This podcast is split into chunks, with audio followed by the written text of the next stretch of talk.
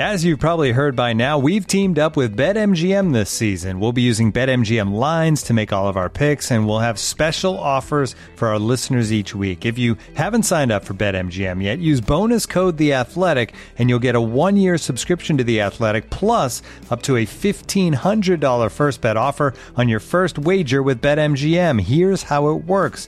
Download the BetMGM app and sign up using bonus code The Athletic. Make your first deposit of at least $10. Place your first bet on any game and claim your voucher for a one year subscription to The Athletic.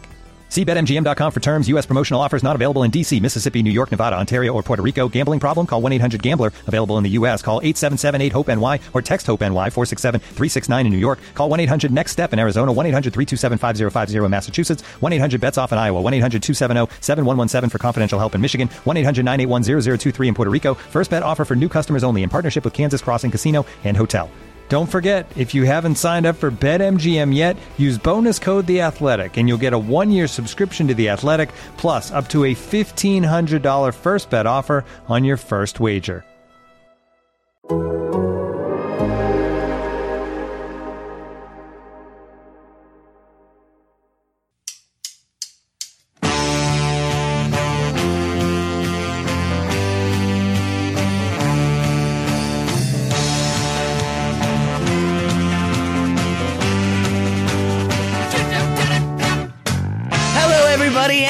Welcome to the Total Soccer Show. My name is Taylor Rockwell, and today we're going to be taking a look at the Americans who got a move in the January transfer window. To do that, I am joined by a gentleman who, at time of recording, has not yet moved to Bayern Munich. We'll see what happens. It's Joe Lowry. Hello, Joe. Hello, Taylor. No, you're right about that. I have not moved to Bayern Munich, and I, I don't think my agent's going to be able to get that deal over the line, so it looks like I'll be staying for now.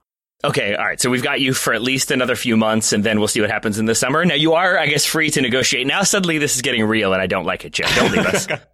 Yeah, I won't, I won't negotiate, Taylor. I'll, I'll, I'll stick around. I, I quite like it. here. Okay.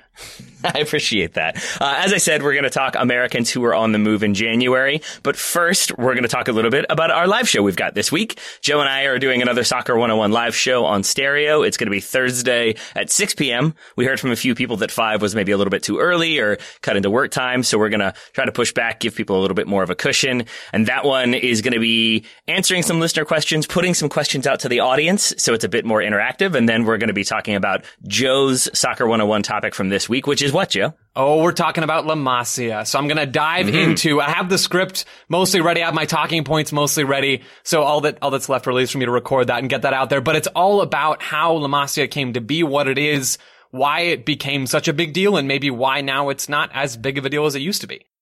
Uh, all right. So I look forward to it because we know the kind of continued sustained importance of it, but then there's been much made of the fact that they've kind of moved away from promoting from within and instead spending a ton of money that they don't necessarily have. So I'm excited to hear about the evolution of it and uh, talk with you about it again. That's going to be 6 p.m. on Thursday on the Stereo app. Uh, maybe we can put a link to that show or one of our accounts in the show notes so people can follow us there and uh, give it a listen. Hopefully they will tune in. Joe, any other housekeeping to get to before we talk Americans? I don't think so, man. I think I'm ready to go. All right, then I will warn you up front. I have a quiz. I have three quiz questions for Joe Ooh. Lowry that he's gonna he's gonna have to navigate, uh, and we we've sort of got these players sorted into where they moved or where they moved from, and we've got a few in the Bundesliga. So my first question is related to the Bundesliga. There have been a lot of American players in the Bundesliga. I don't know the specific number, and that's mostly because when I went to the Wikipedia page, it took me way too long to scroll down and I got bored of counting. so instead, I went this route. Joe, who according to Wikipedia, stressing that one, was the first U.S. international to play in the Bundesliga? And I will give you a couple of hints since as I said, there have been many names. You definitely know his name. He was a dual national and he did captain the United States. Oh man, this is a great question. I'm running through the dual national thing through me for a loop. Mm-hmm. I'm going to be honest. I don't think I'm going to get this one. I might need a, Okay. a first initial, last initial kind of thing. Uh, l- fir- uh, first letter of his last name would be D. He first played in the Bundesliga in 1986 for Homburg, then Kaiserslautern, then Bayer Leverkusen, then Schalke. Sorry, you said D or B? D. D is in dog. D is in dog. Why am I not getting this? You're Mm-hmm. gonna have to. You're gonna have to spill it, Taylor. You're gonna have to do it.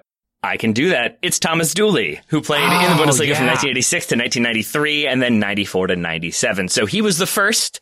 There have been many. Don't worry, Joe. I think that's the hardest question. I think. We'll see. Well, I'm just, uh, I'm just ready to be have... shamed. I'm just ready to be shamed by listeners for my lack of, of 1980s Bundesliga knowledge. Bring it on. That fuels me.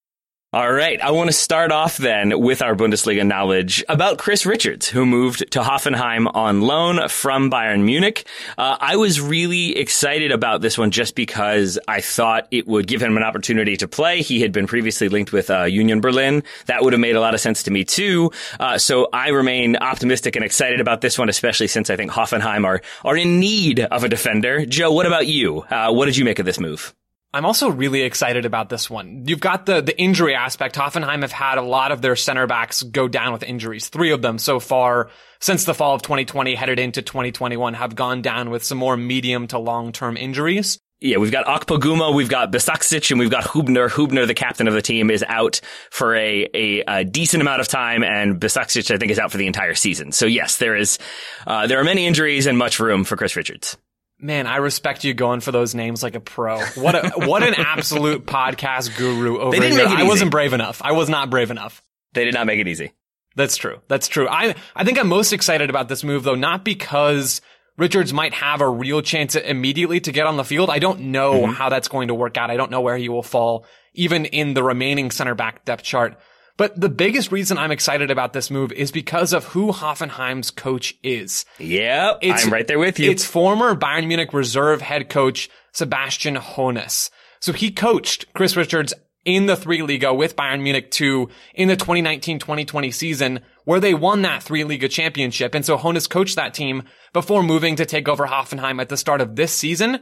Richards knows this guy. This guy knows Richards. It seems like it's going to be a good match. I agree completely. And I think, like, I will say this, I should, probably should, maybe should have said this up front, but I'll say it now.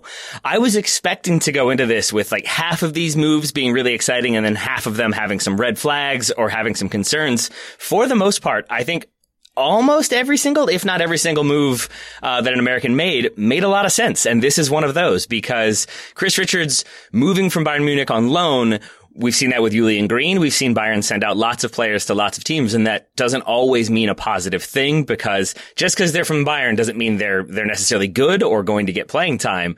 But as you said, the relationship with Hoeneß, he knows what he's getting. They have the injury issues, so it seems like this is a move born of I know this player, I know what he can do, I know he can fit in and make this team better. So I do sort of expect Chris Richards to start getting minutes, maybe not immediately, but also maybe immediately. And they play a lot of three at the back. They've played the majority of their games this season in either a 3-5-2 or a 3-4-3. They've also used a lot of 4-4-2 and 4-2-3-1, but again, the majority of their games has been with three center backs, which is a good thing when you've got a young American center back coming in on loan. This is a good opportunity for Chris Richards to actually get minutes. Like you said, Taylor, I don't know if it's going to be immediately, but but it seems like there will be an opportunity here in terms of the shape, in terms of his relationship with the coach, and also statistically, I looked at the numbers a little bit. Hoffenheim have given up the second most XG in the Bundesliga so far hmm. this year, and only three teams have conceded more goals, more actual goals than Hoffenheim has this year. This could be an opportunity for Chris Richards to come in and help right that ship a little bit. I like the way you phrased that because I had it as fourth most goals conceded in the Bundesliga.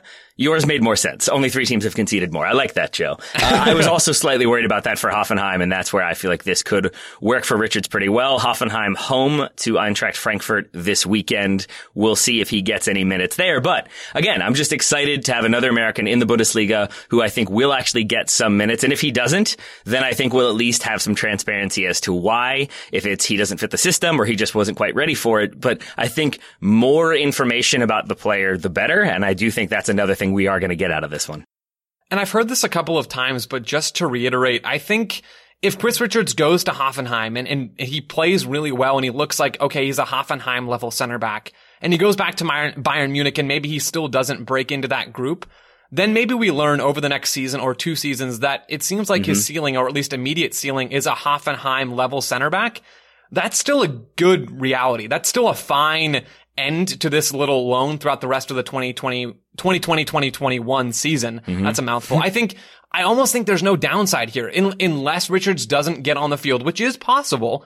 Yep. I think even if he plays and plays well and doesn't eventually go back and break in at Bayern, this is still a good move. I agree, uh, and I and I really do think he's going to get minutes sooner rather than later. Maybe not this weekend, but we'll see. They're coming for you, Frankfurt. Uh, two more Bundesliga players who I think are also not as likely to get minutes right away. The first we should talk about would be Joe Scally uh, to Borussia Mönchengladbach, a move that has long been in the works. Is that fair to say, Joe? Yeah, man, this thing was agreed to in 2019. I thought it was 2020 when I was thinking about these players in my head before I put them in a Google Doc for both of us to look at, and then I realized when I was doing my research, this thing was agreed in 2019. He could only officially move on January 1st after he'd hit 18 and gotten into this window in the winter. And, and now it's, it's finally happening, Taylor. It is, and I think uh, we should know that's because he doesn't have the the dual passport, so he has to wait till he's 18.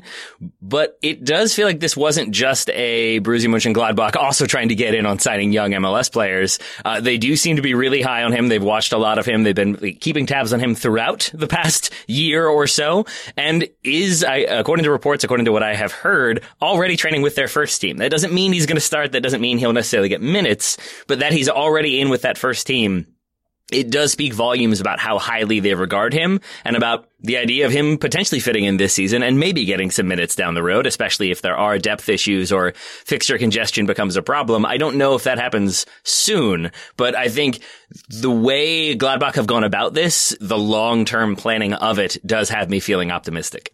Can I give a little scouting report and background on Joe Scally Taylor? Please. Just because he has played, okay, I guess I'll just get into it. He's played so few pro minutes. He played very, Right. very little for NYCFC. So, so here's my, here's my scouting report. He's got a great first name. Number one. That's really important for us to focus on. Uh, Joe Scally is just an iconic, that first name especially. Even if we look past that though, he, he played 71 minutes with NYCFC in MLS. He played other minutes in CCL and in the Open Cup, but, but still not a, a lot of minutes for them overall as one of their homegrown players. He's a, U.S. youth national team player. He played at the most recent U17 World Cup.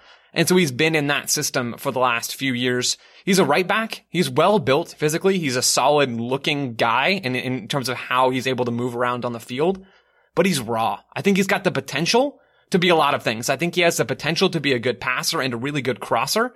And I think he's got the potential to be a, a solid defender in the back. But right now he's got room to grow in all of those areas. I think especially with his 1v1 defending and some of his, his decision making in the final third.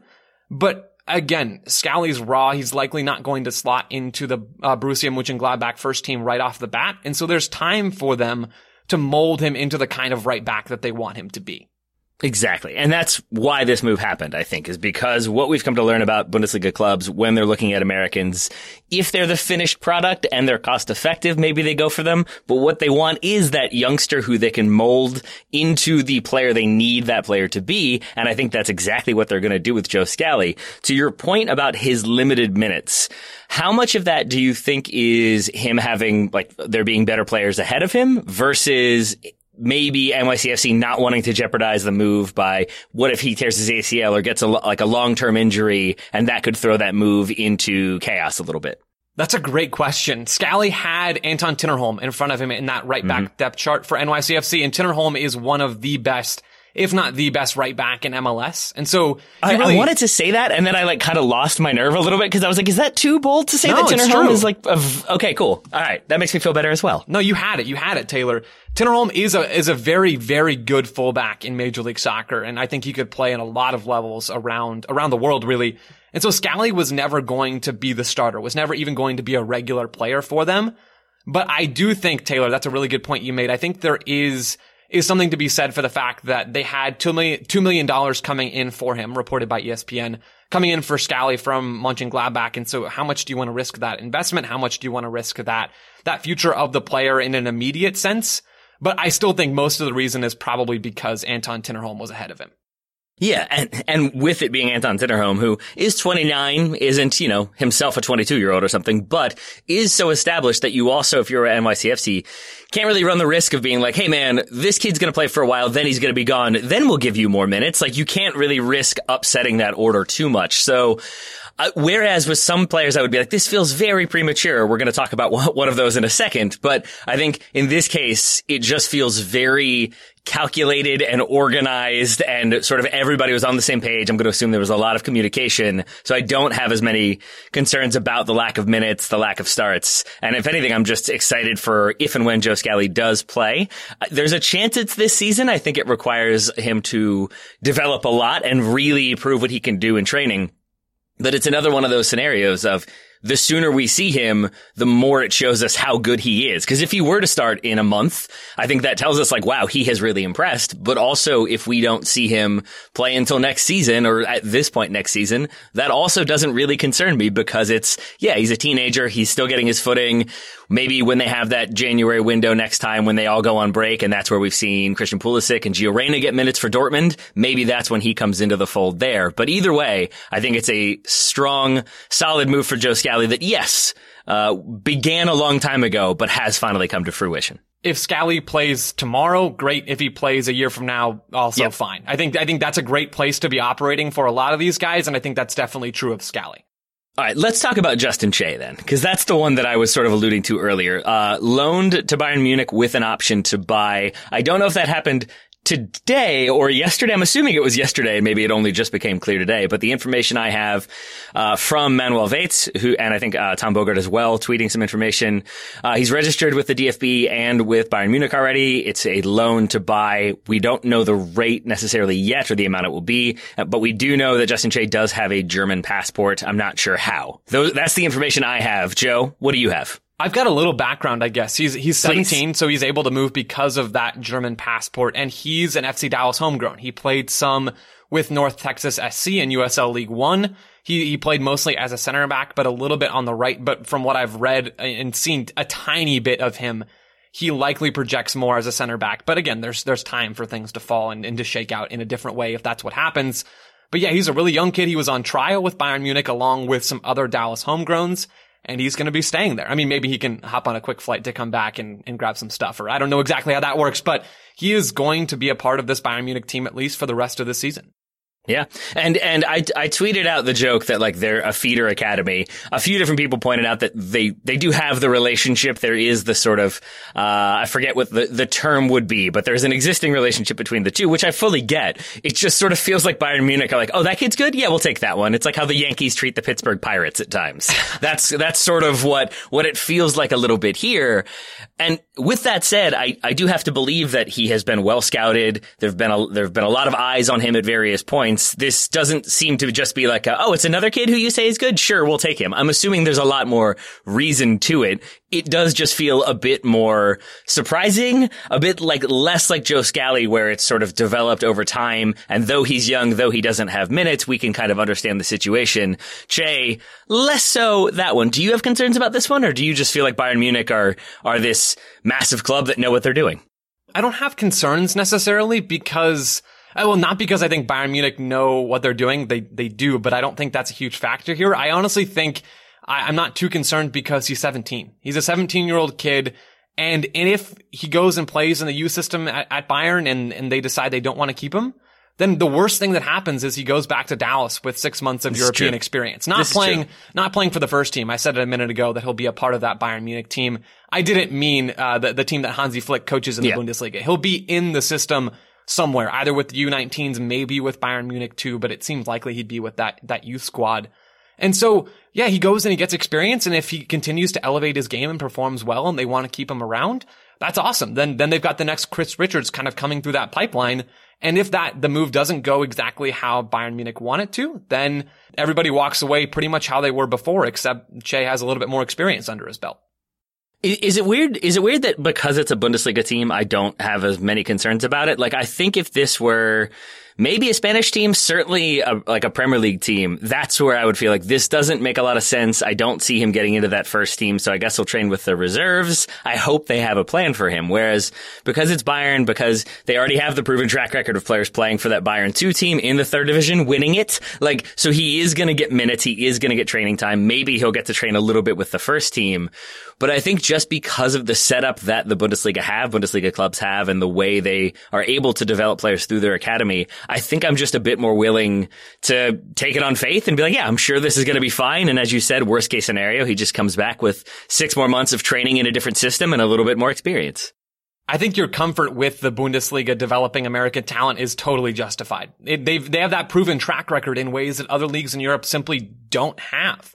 They have the, the, the fact that they've developed Christian Pulisic and that they helped develop Weston McKennie, Gio Reyna, the list goes on and we're seeing Chris Richards. Yeah. I mean, the list is getting longer and longer every year, every transfer window.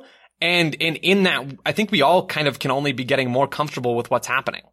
Yeah. All right. So we've had a, a, few players moving to Germany. We've had another player leaving Dallas for uh, Italian shores. But before we talk about that, Joe, should we talk about some sponsors for today? This episode is brought to you by Michelob Ultra, the official beer sponsor of the NBA. Want to get closer to the game than ever before?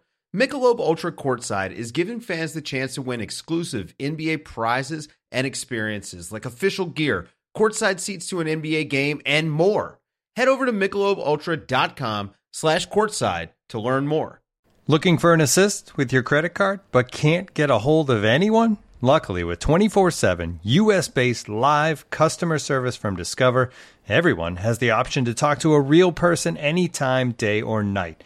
Yep, you heard that right you can talk to a real human in customer service at any time. Sounds like a real game changer if you ask us.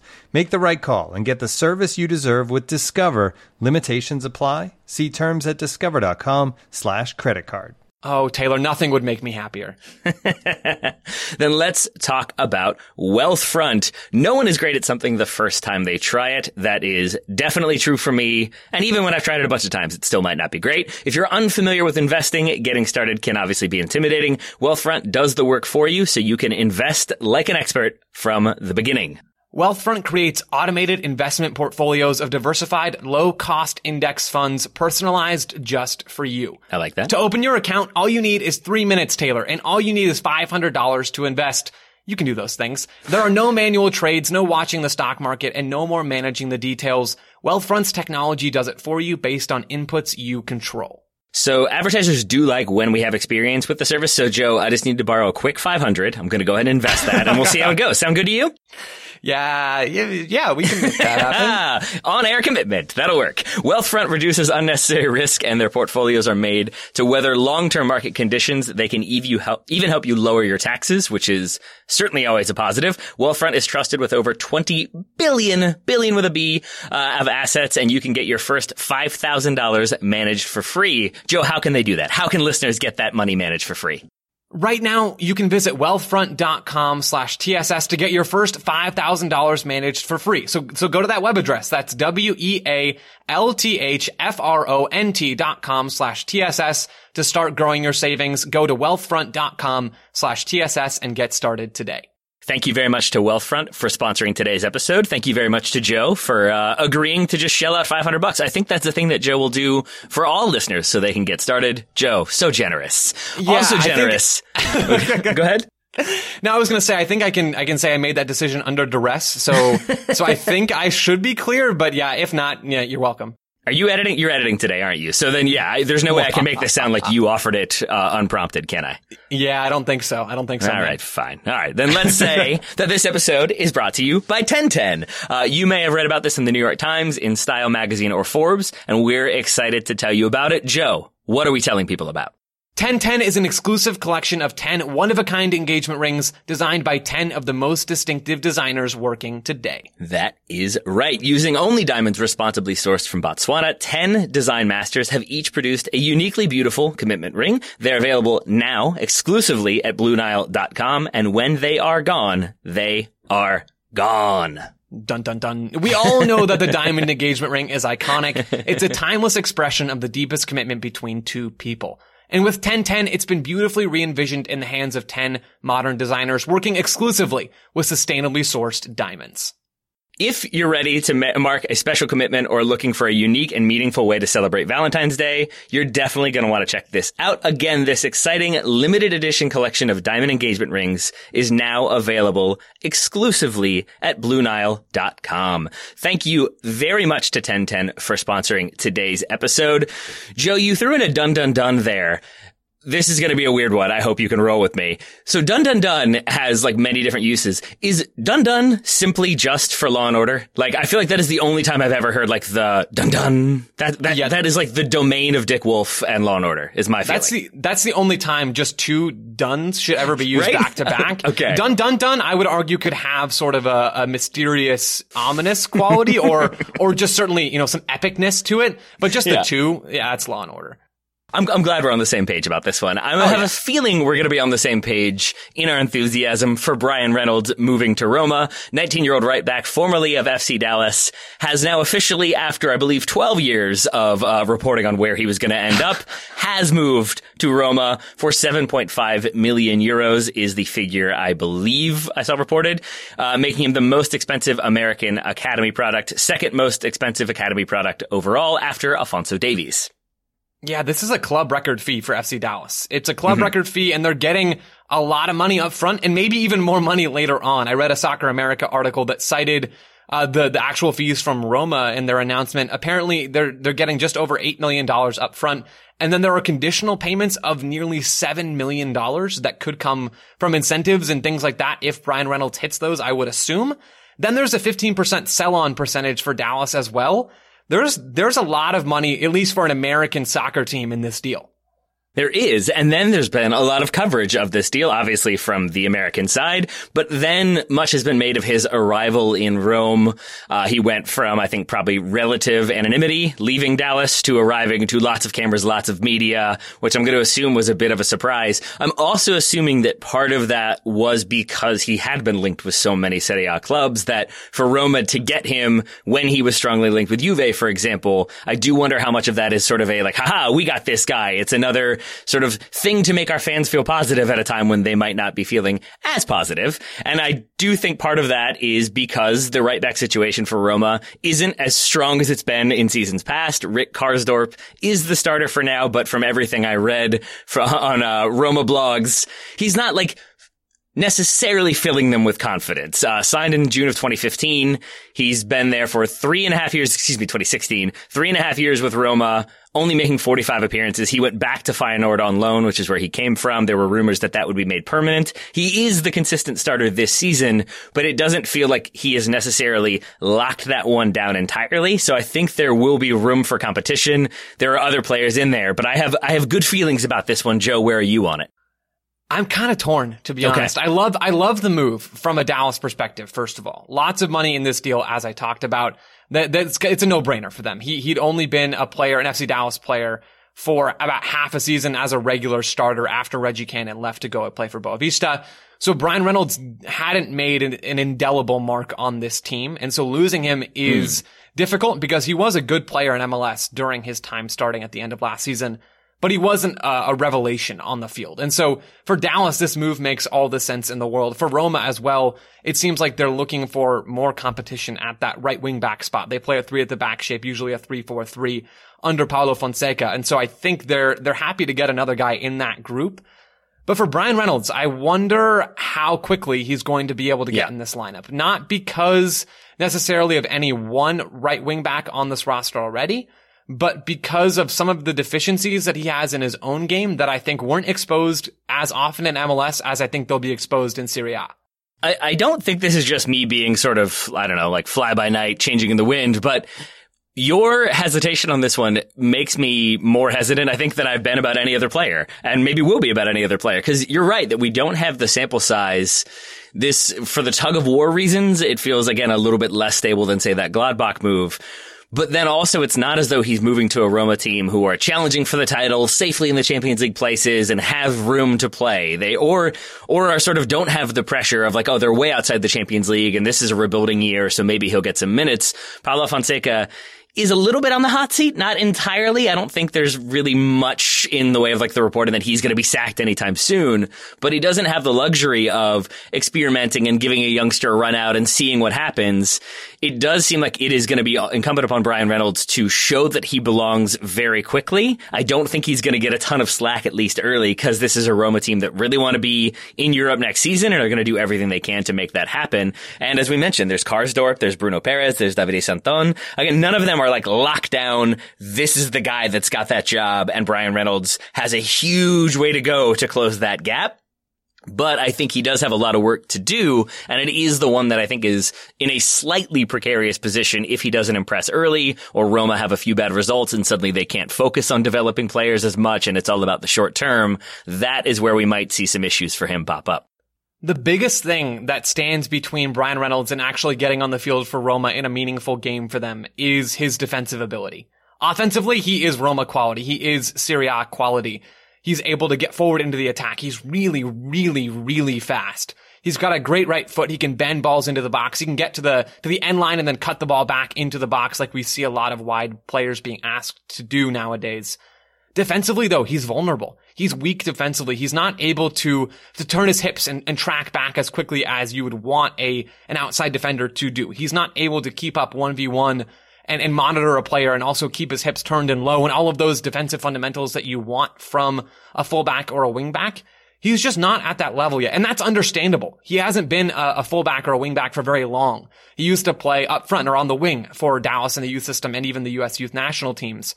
So it's going to take time. But that's my biggest hesitancy about this move is, is Bryan Reynolds' defensive work going to be enough to get him into the lineup anytime soon? And I don't think the answer to that question is yes. I think it's probably no. And so then the question becomes, okay, how long is it going to take? And at that point, it just becomes an exercise in patience for, for you and I and kind of for everybody out there watching him at Roma. This is going to be a slightly strange question based on what you've just said, but bear with me. Like, so for the longest time when Sergiño Dest was playing for Ajax and when he was like first coming through with US youth teams, one thing that I sort of saw a few times enough that it made me feel like it was a deficiency was his ability to like defend 1v1 on balls played over the top that when he was trying to track the run and track the ball, sometimes he would lose track of the ball. Sometimes he would track it well, but then when the, his opponent brought that ball down, he wasn't in the best position. And it was a thing that I kind of focused in on and then did see him improve. And he has improved with it when he, even when moving to Barcelona. But it's sort of those moments of like, okay, here's a thing that I can tell isn't a strength. And then I can see him develop from there that's my long-winded way of asking you. Like, let's say we had Bryan Reynolds just playing in a friendly with Roma. Is there a certain thing you would feel more heartened by if you saw? Like, is it 1v1? Is it tracking back? Is it popping out, but then covering as well? Like, are there certain things you would like to see from him that will show you he is developing that defensive side of his game? That's a really great question. For me, it's, it's definitely that 1v1 defensive ability. Is he going to get turned by the opposing left winger? That's the question. It happened in Major League Soccer too much already. And it happened when he would be defending as a right back in, in Dallas's back four under Luchi Gonzalez. Let's say maybe he had an inverted left winger coming at him. So that, that left winger for the opposing team wants to cut inside onto his right foot. And Brian, Bryan Reynolds' job in that situation ideally is to either cut off that inside dribble or at least to shepherd that player over to a midfielder or to a center back in some sort of structured defensive way. Bryan Reynolds hasn't been able to do that consistently in the past. And so if I'm seeing him on the field for Roma anytime soon, that's what I'm watching for. I'm okay. not really watching for the offensive fireworks because I think those are going to be there. I'm not even really watching for his ability to track balls over the top, like you mentioned with Dest. I'm really just fixated on his 1v1 defensive ability and how he performs at that right, right side of the defensive spot that he'll be in. Right. Joe is not concerned about offensive fireworks. I will say we'll talk about this later on. Joe may not know we're going to talk about it later on, but in regards to fireworks, you should pay attention if they're around you. It's an important thing a certain player learned. Again, we're going to talk about that in a second. Right now, the only other thing I want to, I, I don't even know if we want to talk about it. It's just a burning question I have that I would love to get to the bottom of is why Bryan Reynolds is not a Bayern Munich player. Given the connection between Dallas and Bayern that we've already talked about and the fact that they don't have a lot of depth at right back. It's why they were after Sergiño Dest. They brought in Bouna Sarr. He has not set the world alight. Three starts, I think, in the Bundesliga so far. They played Niklas Süle there, who by my memory and by everything I've seen from him is an out and out center back. Uh, Benjamin Pavard has had the injury issues and hasn't played as consistently. So this seems like one that they would have wanted to be involved in and maybe they were and just didn't want to pay the money it would have taken or maybe they didn't want to establish that precedent or felt like they'd already rated uh, FC Dallas enough, but then proceeded to raid them one more time. So I don't, I don't even know if you can speculate on that one, Joe. It's just a thing that I remain confused by. Well, maybe they just didn't want to wait. That that's something mm, I can think about. Maybe if they realize we need to write back now, maybe they wanted to go after a more established player. I don't think Bryan Reynolds is ready to play at Roma. I definitely don't think he's ready to play at Bayern Munich. Even Alphonso Davies, when they signed him from Vancouver, wasn't immediately brought into that lineup. And so while Bayern Munich know the market in Major League Soccer probably better than a lot of European teams, I think maybe they, they know it too well to be baited into trying to make Bryan Reynolds their starting right back or at least a, a heavy rotational kind of right back for them. I feel like that is a very logical and common sense answer that has sort of answered my question. So well done, it's a good Joe. Question, though. It's You've a good solved question. it. I think that's probably it, though. You're right that you don't really want to roll the dice on another player to come in and you're not sure if they will be ready right away. You want to give them some time. And we know that January transfers aren't always like necessarily ready to hit the ground running. So no, I think, I think you've kind of solved it there, Joe. Uh, but unfortunately for you, what that means is that now it's time for another quiz question, unless you Right. have anything else to say about Americans, uh, in the Bundesliga or Americans in Serie A as is Bryan Reynolds now. Oh, I'm ready, Taylor. Hit me with All this right. quiz question. Then we're moving to Turkey. So we have DeAndre Yedlin now with Galatasaray. We have Tyler Boyd uh, on loan at Sivasspor. So in addition to Yedlin and Tyler Boyd, five U.S. national team players have played in Turkey. Joe, can you name one of them? Okay. It's a Okay, tough one Here we go. because it's been a little bit of this. time. Okay. So, didn't I? Re- I remember listening to Grant Wahl's podcast, the Uh-huh. American Prodigy, right? Didn't didn't Freddie Adu play in Turkey like very briefly? Second division for Çaykur Rizespor. You are correct. Well Oh, done, yeah. Joe. Freddie Adu. Oh, yeah. Uh, playing in Eastern Turkey. Yes, near the Black Sea.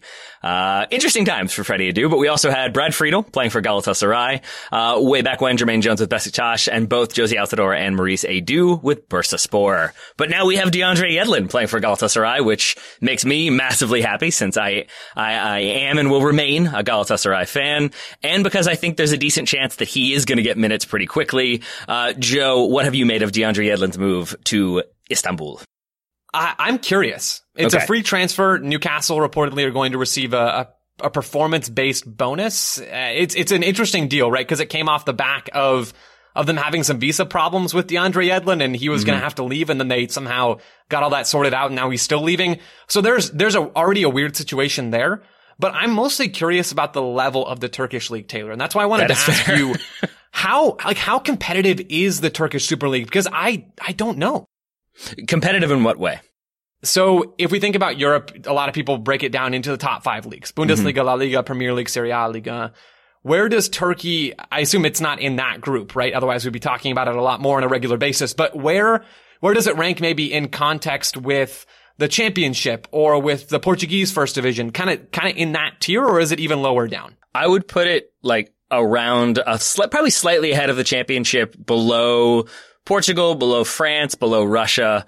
Um, like probably ahead of the Austrian Bundesliga. It's it's in that realm. I will say this: Okay. like I remember watching Turkish Super League games with my wife, uh, then girlfriend, when we were in Turkey, and we would watch like a Premier League game before that. So we would watch. I remember specifically watching like a Man United game, and then we switched to a Galatasaray game, and she was sort of like, "You, you can't really show me the one and then show me the other one, and not." Notice the massive difference. The Turkish league is definitely more physical.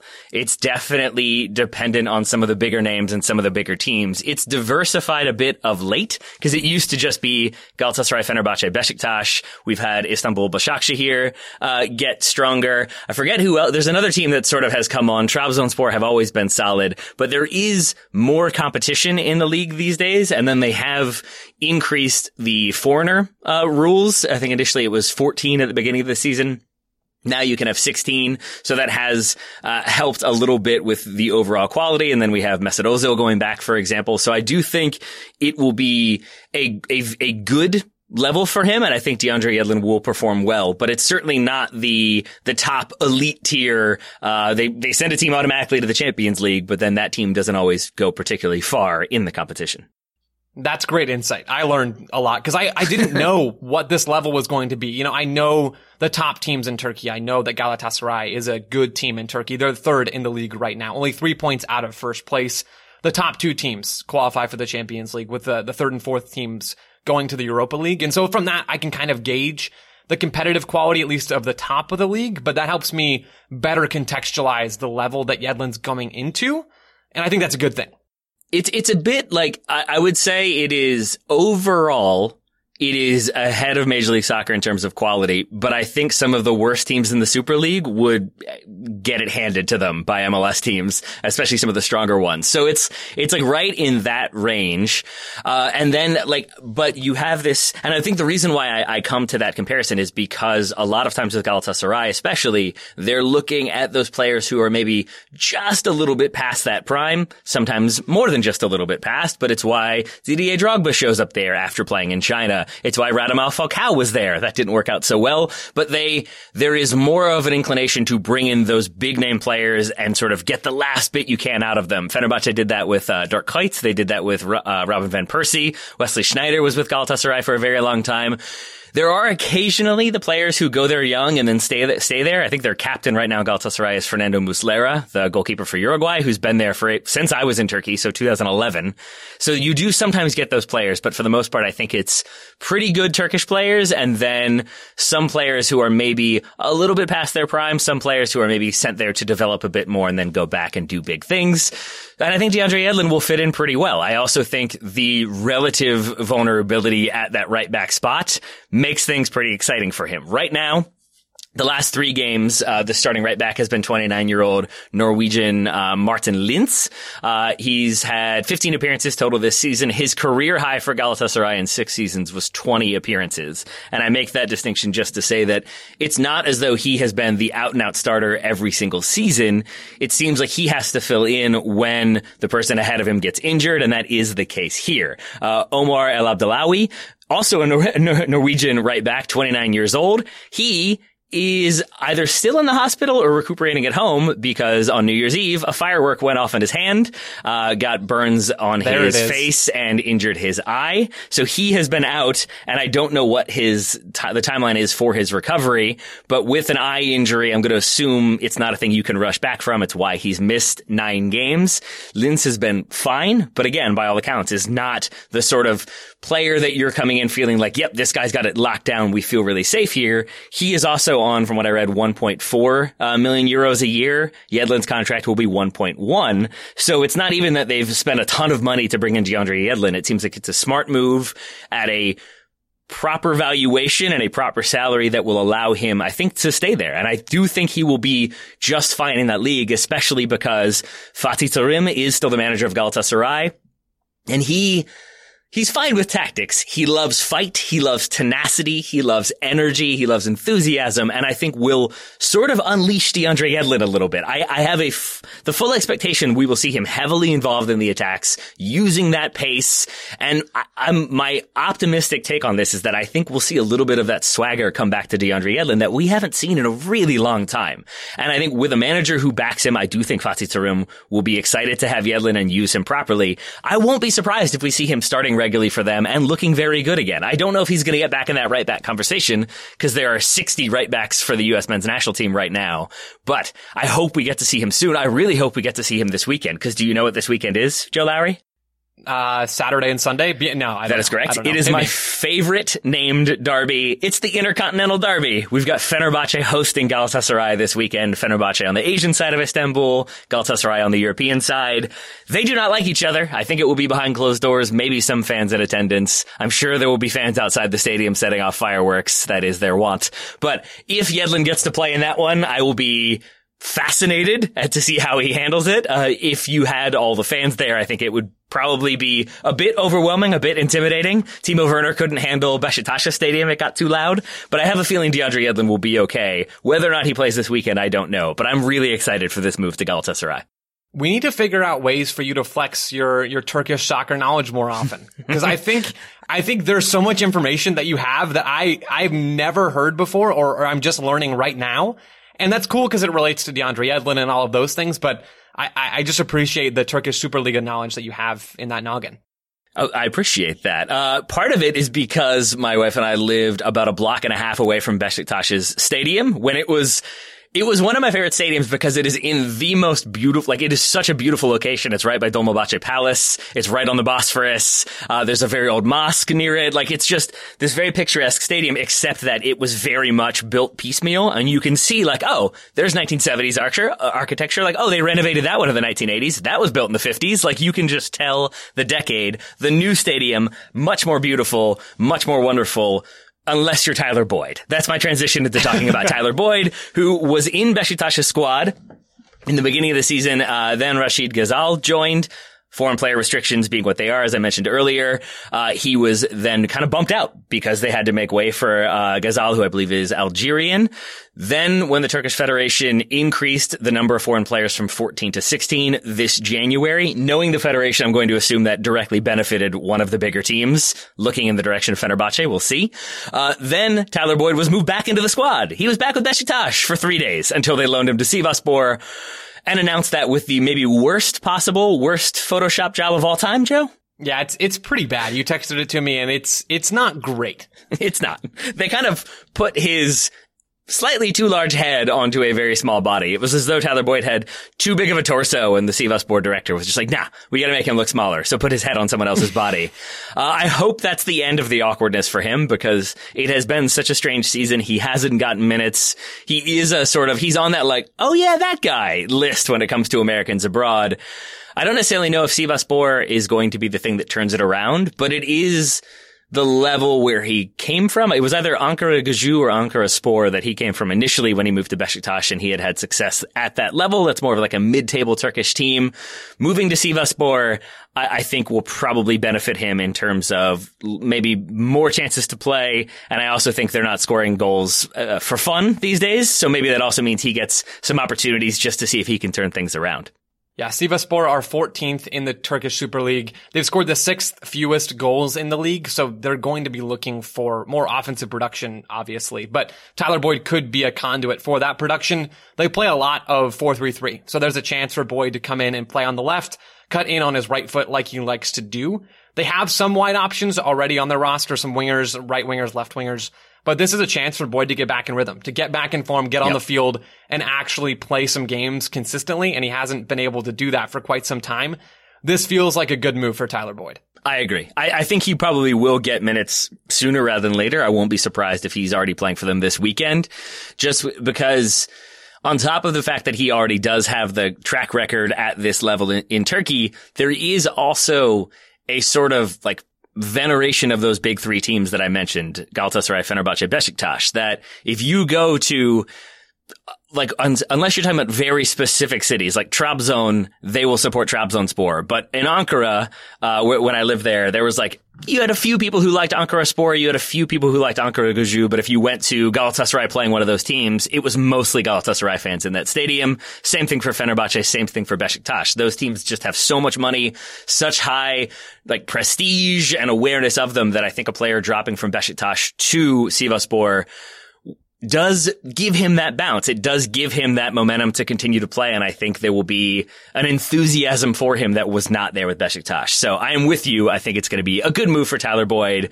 Hooray for Tyler Boyd. Anything else from Turkey, Joseph? I don't have anything else to add, Taylor. Do you want to share no? any more Turkish facts with us?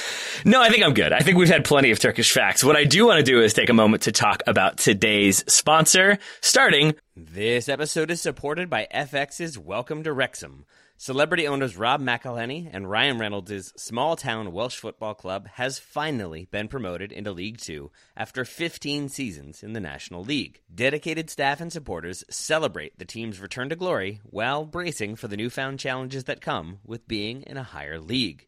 Will Wrexham AFC stand up to the challenge and rise again into League One? FX is Welcome to Wrexham, all new Thursdays on FX, stream on Hulu. Today's episode is brought to you by our old friends, Mack Weldon. Wouldn't it be nice if we could have things both ways, like a zero calorie cheeseburger, internet ads in March that weren't just reminders to do your taxes, a dog that never needs walking after midnight when it's cold, a Manchester United that is consistently good instead of their current scattershot approach? Well, we tend to think of clothing as an either or situation as well. People think looking sharp means starchy Oxfords and stiff chinos rather than effortless comfort. But it's possible to have it both ways. Mack Weldon makes timeless apparel with modern performance fabrics for guys who want to look and feel sharp without sacrificing comfort. From their light as air underwear to innovative anti odor tees and versatile yet comfortable pants, Mack Weldon has a full range of clothes that never go out of style. I got a few things recently, including a long sleeve polo, which I love, uh, maybe the most comfortable t shirt, which I also love, and my new favorite sweatpants, the Ace sweatpant. It's exactly what I described above comfort and versatile, but still stylish. It's the type of sweatpant I can wear to pick up my kids from daycare and not think, I'm now wearing sweatpants in public. The other parents will judge me. Now I just think, judge away, nerds, because you will never be this comfortable unless you're also wearing a pair, in which case, high five. Mack Weldon is not flashy. It's just classic, always in style, and made from the world's most comfortable performance materials. They're designed to fit both your style and the demands of modern life. So get timeless looks with modern comfort from Mack Weldon. Go to mackweldon.com and get 20% off your first order with promo code TSS. That's M A C K W E L D O N.com, promo code TSS to get 20% off your first order. Thank you to Mack Weldon for sponsoring today's episode with Policy Genius. Thank you very much to Policy Genius for once again sponsoring the Total Soccer Show. It's the shortest month of the year. We've talked about it before. You've got slightly less time to check off your February to-dos. My to-do list is constantly growing, so I appreciate Policy Genius trying to make that much easier because they can help you kill two birds with one stone if you're looking for home and auto insurance quotes and you want to save a lot of money, then that's where Policy Genius can come in because they make that entire process much, much easier easier. And here's how it works. First, you head to policygenius.com to answer a few quick questions about yourself and your property. Then Policy Genius takes it from there. They'll compare rates from over 30 top insurers from progressive to nationwide to find your lowest quotes. The Policy Genius team will look at all the ways to maximize your savings, including bundling your home and auto policies. If Policy Genius finds a better rate than what you're paying now, they will switch your switch you over for free. They will not switch your offer; they will switch you over. I misread that one. I think it made sense. You're good. Yeah, and free's good, right? We like free. Free good. Free good. Mm-hmm. That kind of service has earned Policy Genius a five-star rating over 1600. I said 1600, not 1600 this time, Taylor. Reviews on Trustpilot and Google. That's the good stuff, folks. That is indeed. If you're worried that March is around the corner and you've barely gotten anything done, take a deep breath. You can do that. Here we go. Policy Genius will help you make the most of this short month in minutes. Just reshop your home and auto insurance and you could save up to $1,000. $1,000 $1,055 specifically. Head to policygenius.com to get started right now. Policy Genius, when it comes to insurance, it's nice to get it right. Thank you to Policy Genius for sponsoring today's episode. Thank you to Magic Spoon for sponsoring today's episode. And as I said last time, for feeding me breakfast in the morning when I am waking up with through one bloodshot eye, having gotten like three hours of sleep from a screaming baby. It's nice to not have to think about what I'm going to cook, but instead just pour cereal into a bowl. I like it a lot, Joe. I like it a lot. Yeah, I mean, nobody wants to, to cook eggs Benedict, sleep nah. deprived, and have 12 dishes to work through. This is true. No, no, no. Nobody wants to deal with that. Magic Spoon is easy, it's good, and it's good for you, and it's convenient. That is right. Zero sugar, 11 grams of protein, only three net grams of carbs in each serving. The g- zero sugar thing is good because I feel like then I can just use all the sugar in the coffee to further wake me up. Uh, for the longest time, you sort of had to buy the variety pack. You got the four boxes, you got four different flavors, you could try them all. Uh, Magic Spoon has heard you. They have changed the approach. You can choose what you want to come in that initial package. Uh, you can choose between cocoa, fruity, frosted, and blueberry flavors, plus brand new flavors like peanut butter and cinnamon. So you can put it all together. You can pick the ones you want, and it tastes amazing, but is also keto friendly, gluten free free, grain free, soy free, low carb, and GMO free. Go to magicspoon.com slash TSS. Man, I'm getting hungry right now. Go to magicspoon.com slash TSS to grab a variety pack and try it today. And be sure to use our promo code TSS at checkout to save $5 off your order. And Taylor, Magic Spoon is so confident in their product. It's mm-hmm. backed with a 100% happiness guarantee. So if you don't like it for any reason, they'll refund your money, no questions asked.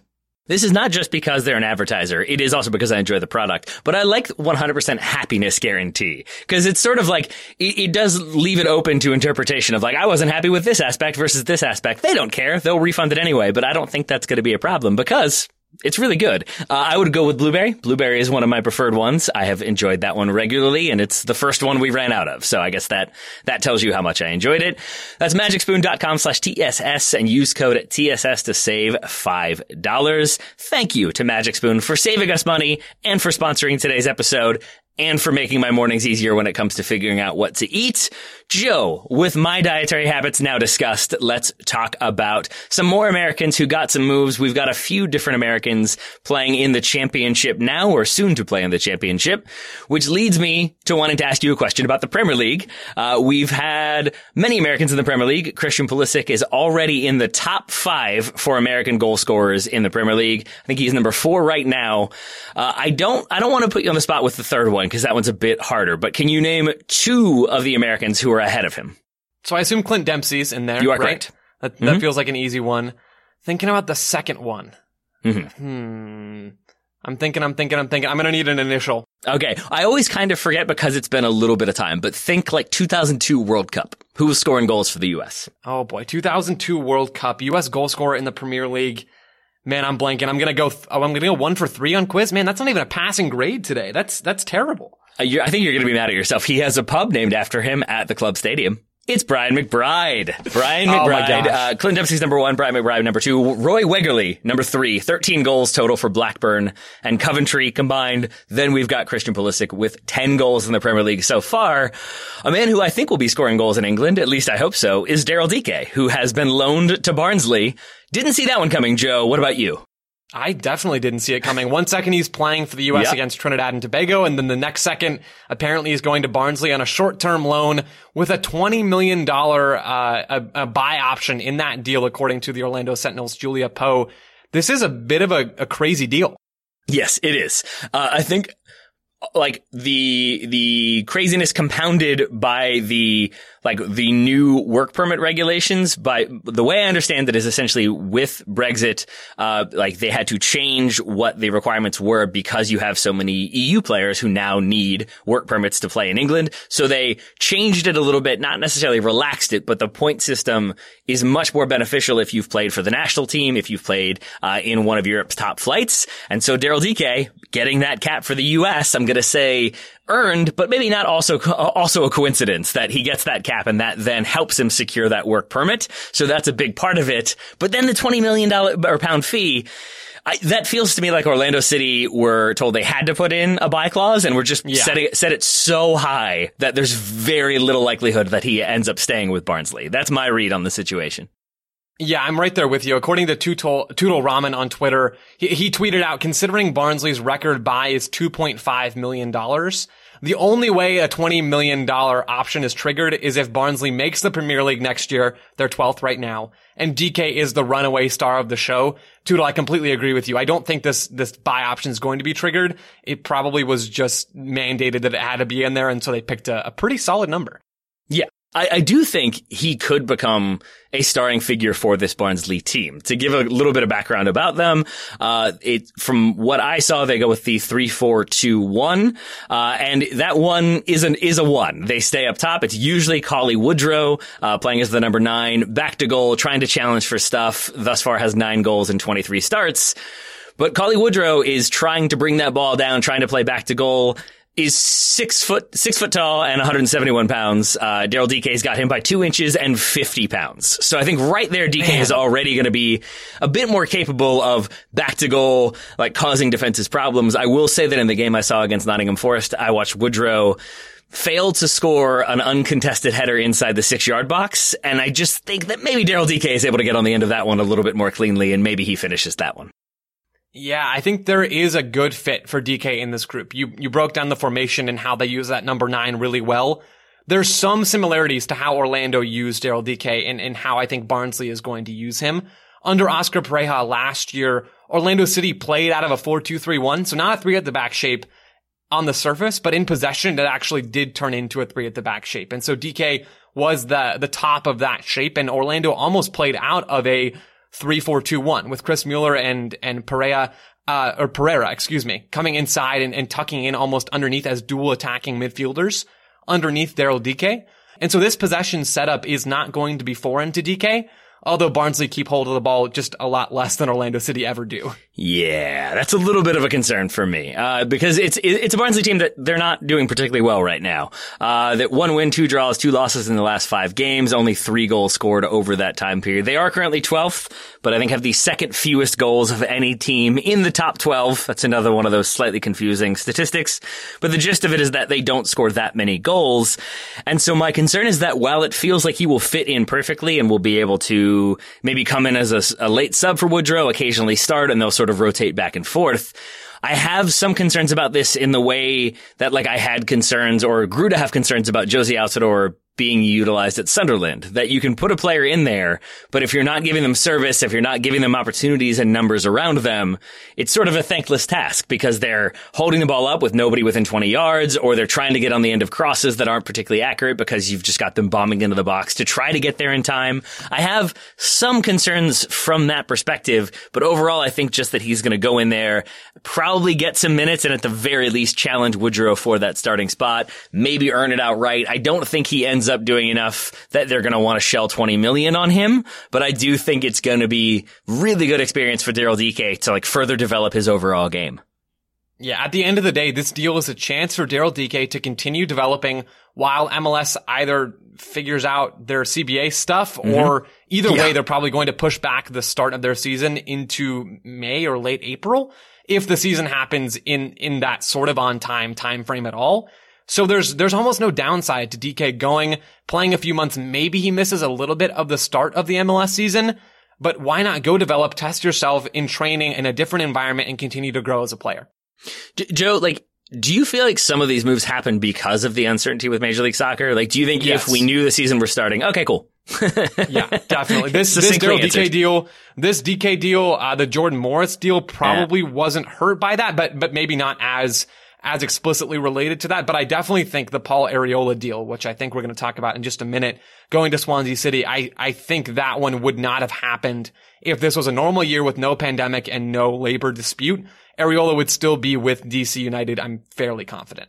Well, then let's talk about uh, those two players now with Swansea City. Uh, we've got Jordan Morris, we've got Paul Arriola. Jordan Morris already getting minutes, seven plus minutes in a three to one win over Rotherham United. Came on for Jamal Lowe, partnered Andre Ayew up top, and I thought looked fine. Like he didn't score a goal. He almost had a, a sort of unintentional assist that was then, I think, forced a save that led to a corner. But I saw a lot of what we kind of expected. He comes in and plays in that front, like that front two, good aggressive running not quite as good with the hold up play. There were moments when he was trying to play back to goal, and I think all three of those occasions he either didn't really challenge for the header or lost the header when he did. So maybe that's a thing he can work on. But overall, the running, the energy, the enthusiasm, trying to make runs behind, but then also trying to hassle defenders. It, it was a, a positive start, I will say, to his Swansea City career. And the fact that he hasn't been there that long. What we talked about True. him one, two weeks ago on this show when mm-hmm. that move was first happening and first announced and reported and all of those things. A couple weeks later, he's already getting appearances in the English Championship. Swansea are still second in the league.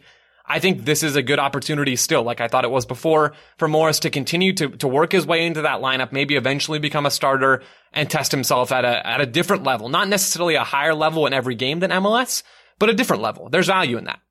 There is. And, and I think, I, I, have a feeling that, that it will be okay for Swansea. like maybe that's just a, uh, like more optimistic hopefulness than anything else. But the way they're playing, that they're second in the table, I think they should be able, or I hope they will be able to sustain that. It seems like they've kind of figured out the approach, know what they're doing, win consistently, score pretty well. I think Jordan Morris coming in kind of f- makes a lot of sense, even if it is a little bit out of position for him. I think he does a lot of what they need him to do, and it just feels like a smart insurance signing of we're bringing in another attacking player who's going to cause problems, can handle the physicality, has the pace, is a goal scorer.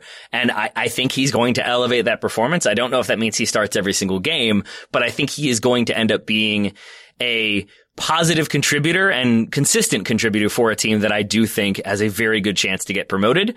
I, I don't know if we're going to get as many minutes from Paul Arriola, but I also think that move makes a lot of sense, at least from the Swansea City perspective. And I would say from the Paul Arriola perspective, maybe not from the DC United perspective. When you're making a promotion push like Swansea are, you want those depth pieces. You want yep. the Jordan Morris, you want the Paul Arriola to come into that group and, and maybe not start right away, clearly not start right away if you're Jordan Morris, but to be an option if an injury happens, if a rotation needs to happen. Having Morris and having Arriola gives Swansea City and Steve Cooper those options. Yep. Paul Arriola tactically fits into the Swansea City team well. I, I think at least. They play a 3-5-2 under Steve Cooper. We've talked about that in the past on this show. And they use a right wing back in that shape. I think Paul Arriola's best position might be as a right wing back. I don't think he's best as a right winger, even though that's where we see him with the US. I think mm-hmm. he's better further down on the field where he can use his defensive work rate more often and he can use it to a bigger advantage. When he has that whole right side of the field to work in a 3-5-2 shape, for example, I think he can be effective. But there is a, a big player blocking him at that right wing back spot. That's Connor Yeah. Roberts, who is 25. He's a regular starter for the Welsh national team and has been a very productive player for Swansea this season. So Taylor, it's not going to be easy for Arriola to get on the field. It is not. Uh, yeah, uh, Roberts has started 26 games this season. Not all of them in the league, but thus far Swansea have played, I believe, 26 games. So he has played many in that, many in the FA Cup. Uh, the, the key thing for me is, has been that, uh, when Roberts isn't starting, it has been Jordan Garrick, at least most recently. Uh, he is now on loan at Swindon Town in League One, which I think then explains the Paul Arriola loan of you're bringing in a player to challenge Roberts, uh, maybe kind of like spell him in the latter like 20 minutes or 15 minutes if you're trying to see out a game, or maybe you're chasing and and uh, Roberts just needs a break. But also if we have those 20 games remaining, which we do, but if Swansea do drop a couple places and now they're in the playoffs, more fixtures, that's more opportunity for players to get injured. It's more fatigue. So I also think like even if Arriola isn't a starter consistently for them, I think he's going to get a lot of experience. I think he will get at least some minutes. And I think like I, he's coming into a situation that is very clear in my mind of he's being brought in to be that backup right wing back. He will start occasionally. If he does really, really, really well, maybe he's the starter. It feels unlikely to me, and I'm okay with that because, as you said, it's it's a sort of short term situation based on what's happening in Major League Soccer. So I think any experience is good experience, and if they get promoted, maybe it becomes a permanent thing and he gets more opportunities. I will also say that left wing wing back Jake Bidwell is sort of equally important to Swansea. So you've got two very established starters there. I don't think Arriola is going to uh, basically supplant them anytime soon, but I think the move makes a lot of sense and it makes me pretty happy overall. Also, they look just like Paul Arriola. like I'll say, I'll add that. It kind of blew my mind that they're both a little bit shorter, a little bit squatter, very fast, very hardworking, knocking people off the ball. They're not going to back down from a physical challenge. I just think he's going to fit in there really well. Swansea basically have three Paul Arriolas then, is Yep. what you're saying. That, that feels Basically, like a, yeah. that feels like a good place to be. Yeah, I think so. I think so. Uh, any other thoughts on Swansea? My last thing, DC United co-owner Jason Levien is also a co-owner of Swansea City. So there's, there's another tie in there for why this deal got done and, and how it was able to get done before, before the end of deadline day. So that, that's just a random Swansea DC United fact. I like it. I like it. I like it. Uh, another championship one we've talked about a little bit. We've got two more players actually to talk about in the championship. The first would be Duane Holmes. We spoke about him couple episodes ago. Uh, he has gone back to Huddersfield and has made an appearance for Huddersfield. Uh, second half sub in the 59th minute in a one to one draw with Stoke. Uh, I did not watch any of his footage. I was just very excited to see him back in and getting 30 minutes, which is something he was obviously not getting with Derby County. Uh, I do not enjoy that Derby have won three straight. I would prefer they have a, uh, you know, fall off a cliff because they didn't give Duane Octavius Holmes the minutes he so deserved. But that he's back with Huddersfield and getting minutes makes me very, very happy. I think there's a movie somewhere in the whole the return of Duane Octavius Mm-hmm. Yep. Holmes. I think that could be a great title. I'm just I'm just thinking through more long term ideas that we can we can work with here, Taylor. All right. Well, while we think about those long termers, uh, another maybe long term plan for Norwich was to bring in Sebastian Soto, loan him out, but then suddenly it's easier to get a work permit. I also think this was another example of Greg Berhalter. I'm, I'm going to assume there was coordination with Norwich and with U.S. Soccer, but Berhalter giving Soto a cap in December. That also allows him to get a work permit much more readily, similar to Daryl Dike. And now we have him back with Norwich playing for their U23s. Looks good in yellow and green. I wasn't sure how that would go, but he looks just fine. Does anybody really look good in yellow and green, Taylor? No, That's an honest you can look question. fine in yellow and green. I think. Okay. I mean, you can play well in yellow Yeah. and green. Don't get me wrong, but but I'm not sure you can look good. I think I thought about this last week for some reason. Borussia Dortmund are they the team that most consistently pulls off a yellow jersey? Yeah, yeah. Their their ratio of of jersey ugliness to mm-hmm. on field quality is is super unique. I think in terms of global soccer. I like it. Uh, so we're not sure how we feel about the yellow jerseys, but we we like Sebastian Soto back with Norwich. He says with a question mark because like I was confused about loaning him out to a second division Dutch side, uh, Telstar being that club. Now he's back with Norwich. I don't know. I guess this is sort of like the the Chris Richards situation where, or Joe Scally, where it feels like there is a reason for this. We understand what they're doing. We understand how they're going to be developed long term. I, I, think maybe it's just because there's been such a history of uh, Premier League or championship teams bringing in Americans, but not necessarily knowing how to develop them or how to utilize them. I like that he's back with Norwich, but I'm still a little bit concerned. Joe, do you have thoughts on this one? This is a wait and see one for me. Okay. I don't know what Norwich are going to do with him. In the near term, it seems like he'll be with the U23s for the rest of the season, maybe training with the first team and getting an appearance potentially off the bench. But what happens next season is pretty much a mystery to me, and I'm going to be mm-hmm. interested to see what happens. All right, then we've got two more Americans by my count to discuss. They're both players we've mentioned previously, so I don't think we need to go too in depth on them. Uh, let's go with Mark McKenzie first with Genk. Make, makes that move, has already gotten minutes. Joe, how we feeling? I'm feeling good. He was sold for a reported $6 million fee. That was reported by MLSsoccer.com's Tom Bogert. And so far, McKenzie has played three games for Genk, two starts, one substitute appearance. We've broken down one of these games before. I think that was his first start for Genk in, in the Belgium first division there. And, and he's played a few different spots across the back line already. In their first game, he played as a left-sided center back in a back three. Then in his next game, he came off the bench to play as a right-sided center back in a back three. And then most recently, he played as a right-sided center back in a back four. So he's doing a lot of different things. He's getting looks in different spots. And, and for me right now, when you're first getting into a team, that's a good sign. Yeah, I, absolutely. I will admit, Joe, I heard what you said. I'm a little bit distracted because before we started recording, I had the Man United game on. Uh, Southampton got an early red card, and I think I turned it off at 3 0, and I thought, just like sort of jokingly, like, wouldn't it be funny if Man United found a way to, to beat Southampton even worse than Leicester did when it was 8 to 1? They won 9 0 today, Joe. 9 0, Manchester United oh over Southampton. Goodness. Not a scoreline wow. I was really expecting, and one that I just felt the need to mention right now because it kind of blew my mind. That popped up on my phone, and I was like, that must be a typo. It's not a typo, though, that Mark McKenzie is playing for Genk. Uh, and like, yeah, going in, starting in the Belgian league, I, like, my question then for you, Joe, is like, let's say he has a strong finish to the season. They do fine. Do you want to see him an- with another season in Belgium? Like, how happy would you be if he had already made the jump to the Bundesliga or the Premier League or even like the Eredivisie at the end of this season?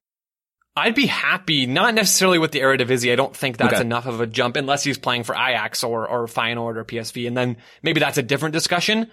But if he made the jump to the Bundesliga, to a mid-table Bundesliga team, that's great. That's awesome. But I don't think that's especially likely after only half a season in Belgium. It seems more likely to me that he sticks around for another year. And at 21 years old, that's totally fine. That's not a problem if we're just looking at it objectively in terms of his career trajectory. If he wants to stay in Belgium forever, good for him. That's also great, right? You and Jason Davis talked about all that a couple weeks ago, maybe last week. Time is weird. But Mark hmm. McKenzie, from a development standpoint, I think would be just fine with another year in Belgium before using that full season as a jumping off point to a bigger and better level. I think what I'm realizing is I need to figure out how I feel about the Belgian league because it's it's one that like when it was Sacha Kljestan and he was our only American playing in the Champions League, it felt like okay, but we've got this American there. He's getting minutes. This is exciting. And now with the developments we've seen with the players that have moved where they've gone, suddenly it's like ah, he's in Belgium. It's fine, whatever. And it doesn't seem like we like I, I will speak for myself here, not for you or all American fans, but like I shouldn't dismiss that so readily. And I think I sort of not to dismiss Mark McKenzie, but it's just like oh yeah, and then he's also in Belgium. That's great. Like it doesn't, like B- Brenden Aaronson, for example, who's obviously now with Salzburg. We're going to talk about him in a second. That one, like, I think I'm already more excited about just because it feels so obvious that he'll be with Salzburg for a season or maybe a season and a half and then he moves on to either RB Leipzig or a Bundesliga club. It feels like that pathway is there. And there's a decent chance that that pathway is already in Belgium, already exists. And I'm just sort of not as up on that league. So don't know it as much. So therefore feel like, okay, but what happens next with McKenzie? And I don't think I do that as much with other players as I'm doing with him. So that is probably unfair. You're right. I should just be happy that he's there and getting minutes and already doing things. And maybe it's because I just love watching center backs play. I just get so caught up in watching his film, watching his footage, watching him play for Genk. What is he doing on the ball? How is he breaking lines with his passing? Is he being aggressive? Is he being timid? And then defensively, how is he covering ground? Is he being an asset to clear things out of the box? Is he, is he sticking with his man 1v1 in space? I love to watch those things and evaluate those things. And so I'm just happy that we get to watch Mark McKenzie in this next step after the Philadelphia Union.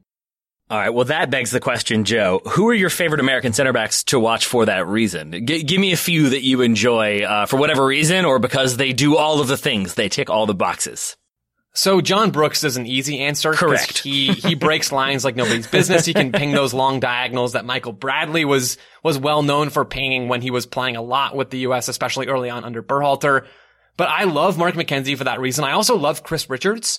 He's not at his full potential yet, I don't believe but he can break lines with his passing. He's got a great right foot and a pretty solid left foot as well. And then he's also just so athletic. Athleticism is such a big part of being a top tier modern center back. And I think Richards has that. And I think McKenzie has that as well. They're able to do things on both sides of the ball and then defend space. That's so important. Now, you think about Liverpool, they'll push their line all the way up right around the halfway line or in that area. A lot of other team, uh, top teams will do that as well. You need center backs who can get on their bike and get back and defend all that space in front of their goalkeeper. I, I, that's why, that's a lot of why I like Mark McKenzie and Richards goes in that category as well. All right, Mark McKenzie to Liverpool confirmed. You heard it here first from Joe Lowery. Joe, thanks for that. Yeah, you're welcome. Right, so that that's I feel like we should do an entire show about like Joe's thoughts on American center backs, which yes. is yes, definitely a niche show, but one I would enjoy because I find it hard to like when we do our weekend review talking about the Americans. If it's a center back, it's like, oh yeah, he won that header. Like, oh yeah, he had that pass. But I, I think it's you don't get those big highlight moments, and even if you do, it's usually like scored a header off of a corner or off of a set piece and then it's exciting to talk about them doing that, but that doesn't really inform what you need them to be doing as a center back for the national team. So maybe if we can find a way to to discuss center backs that isn't just like, oh, kept a clean sheet, that's good. I I, I, I, welcome it, Joe. We'll have to find a way to do that. But for now, let's talk Brenden Aaronson really quickly. Uh, does move to Salzburg, is already playing. Uh, the move was agreed in 2020, not 2019, as was the case with Joe Scally, uh, but he moved on the first. And I think it's just sort of like we've already talked about it. It's just exciting that he's in there. I wasn't really ready for the complete physicality of some of those games, even friendlies, but he seems to be handling it I, I'm going to assume that he is already doing pretty well in his relationship with Jesse Marsch. Uh, and it is another one where I think similar to Mark McKenzie, I feel a bit like, yeah, this is great. What comes next? Uh, and I shouldn't do that because Salzburg challenging for the top of the Austrian Bundesliga consistently, if not winning it consistently. And so I think it's a good place for him to be to both develop, but get meaningful competitive games that will then facilitate that development further. I like to imagine that every Thursday night, Brenden Aaronson just goes and has dinner with Jesse Marsch and his family. Yep. And they just, you know, they sit around, they have a good time, they eat some classic American food, or maybe they're eating some Austrian food. I don't know. And then a couple days later on the weekend, Brenden Aaronson goes out there and he plays as one of those two attacking midfielders. This is real now, by the way. The, the dinner thing mm-hmm. was, was fake, or at least in my imagination. He has been playing as one of the be. two attacking midfielders in a 4 triple two under Jesse Marsch. He's looked fast and capable so far. Occasionally outmuscled, occasionally bodied out there on the field. He's still getting stronger, but he's not afraid to try things. He maybe tries too many things at times, but he's had a nice back heel come off. He's had an assist that was all on the goal, goal scorer, very little on him.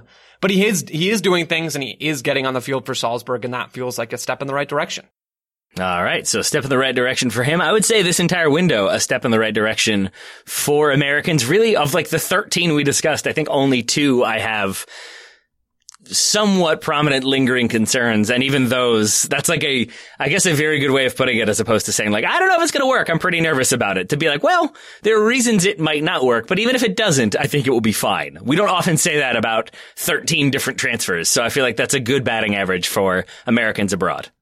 We didn't do a lot of big picture stuff in this show, Mm-mm. but man, this kind of feels like if this window had happened a year or two ago, mm-hmm. this would have been incredible news. This, this would have been the biggest story in, in recent American soccer history. And I'm not saying it's not right now, but when you got, when you have guys like Bryan Reynolds going for $8 million, when you have Joe Scally making a move to a Bundesliga team, when you have Chris Richards moving to Hoffenheim where it looks like he could actually get minutes, then you have the championship guys, the Turkish guys. I mean, there are so many players that we talked about today that have done good things. You add in the union players as well.